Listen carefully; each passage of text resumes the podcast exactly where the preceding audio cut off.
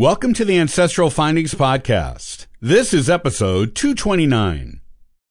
Do you have Ashkenazi Jewish DNA?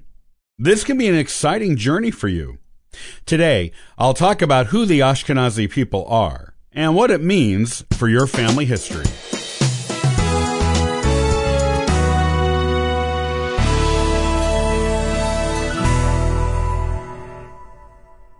If you ever get your DNA tested, you might be surprised to discover a certain percentage of Ashkenazi Jewish DNA. Many people with European ancestry who are not practicing Jews and know of no Jewish ancestors do discover some Ashkenazi in them. There is a lengthy discussion on the topic on 23andme.com, a popular DNA testing site. People are using the discussion to try to determine their Jewish ancestors and their origins after discovering they are descended from some of the Ashkenazi population. Here's what you need to know about the Ashkenazi Jewish people and how they are different genetically from the general Jewish community. The name Ashkenazi comes from a biblical person named Ashkenaz. He was the eldest son of Gomer. Gomer was a grandson of Noah through Noah's son, Japheth. This makes Ashkenaz a great grandson of Noah.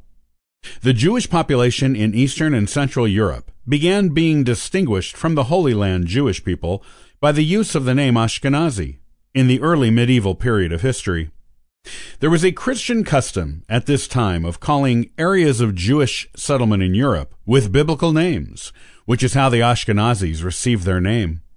By the later medieval period, the term Ashkenazi was used for the German and French Jewish populations alone, and was even adopted by the Jewish people and scholars of the area themselves.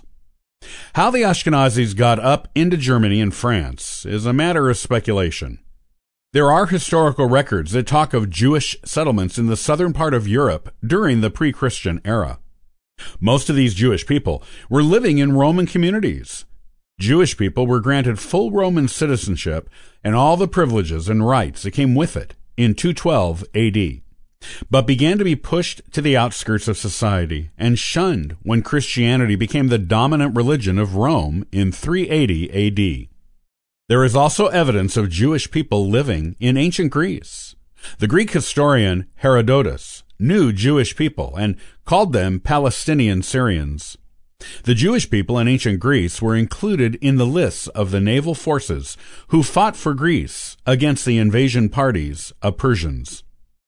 Though the Jewish people practiced monotheism, while the ancient Greeks practiced polytheism, there was no mixing of their religions, and no persecution that was recorded. Both communities appear to have lived in harmony with one another. In fact, the lifestyle of ancient Greece was attractive to wealthy Jewish people. There are at least three known ancient Jewish synagogue ruins in ancient Greece, which shows the Jewish people were there practicing their religion, and allowed to do so. While there were definitely Jewish people in ancient Greece, no trace of them exists above or east of Germany before the age of the Romans. Through the Roman period and into the Middle Ages, the Jewish people in Europe migrated into Eastern Europe and France, and some of them became assimilated into the local cultures. Some converted to Christianity, while others, like the Ashkenazis, maintained their Jewish customs and religious practices. It was only with the rise of Emperor Charlemagne, who joined the many kingdoms of France into one country in 800 AD, that the history of the Ashkenazi Jewish people in Europe becomes well documented. Charlemagne gave them the same freedoms they once enjoyed under the Romans, and they began opening businesses in finance and commerce. They also got into banking, as Christians were prohibited from charging interest by their religion. By the 11th century AD, the Ashkenazi Jewish people were well known for their Talmudic studies and halakhic learning.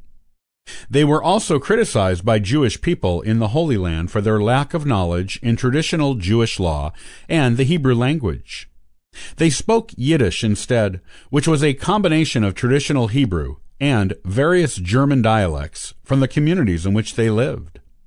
The Yiddish language was still written with Hebrew letters, however, while also being influenced with Aramaic. If you have Ashkenazi Jewish DNA, you come from a line that goes into antiquity. The Ashkenazi Jews moved away from the Jews of the Holy Land so early on that their DNA is now distinct from other Jewish people.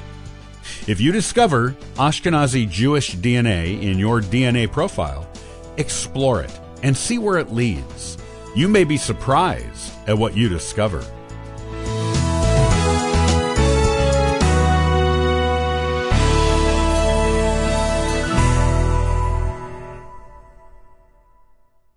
The Louisiana Purchase doubled the size of the United States and caused a lot of controversy for President Thomas Jefferson.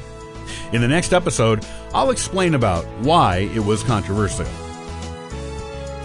Copyright by Ancestral Findings, all rights reserved. Don't want to miss any episode in the future?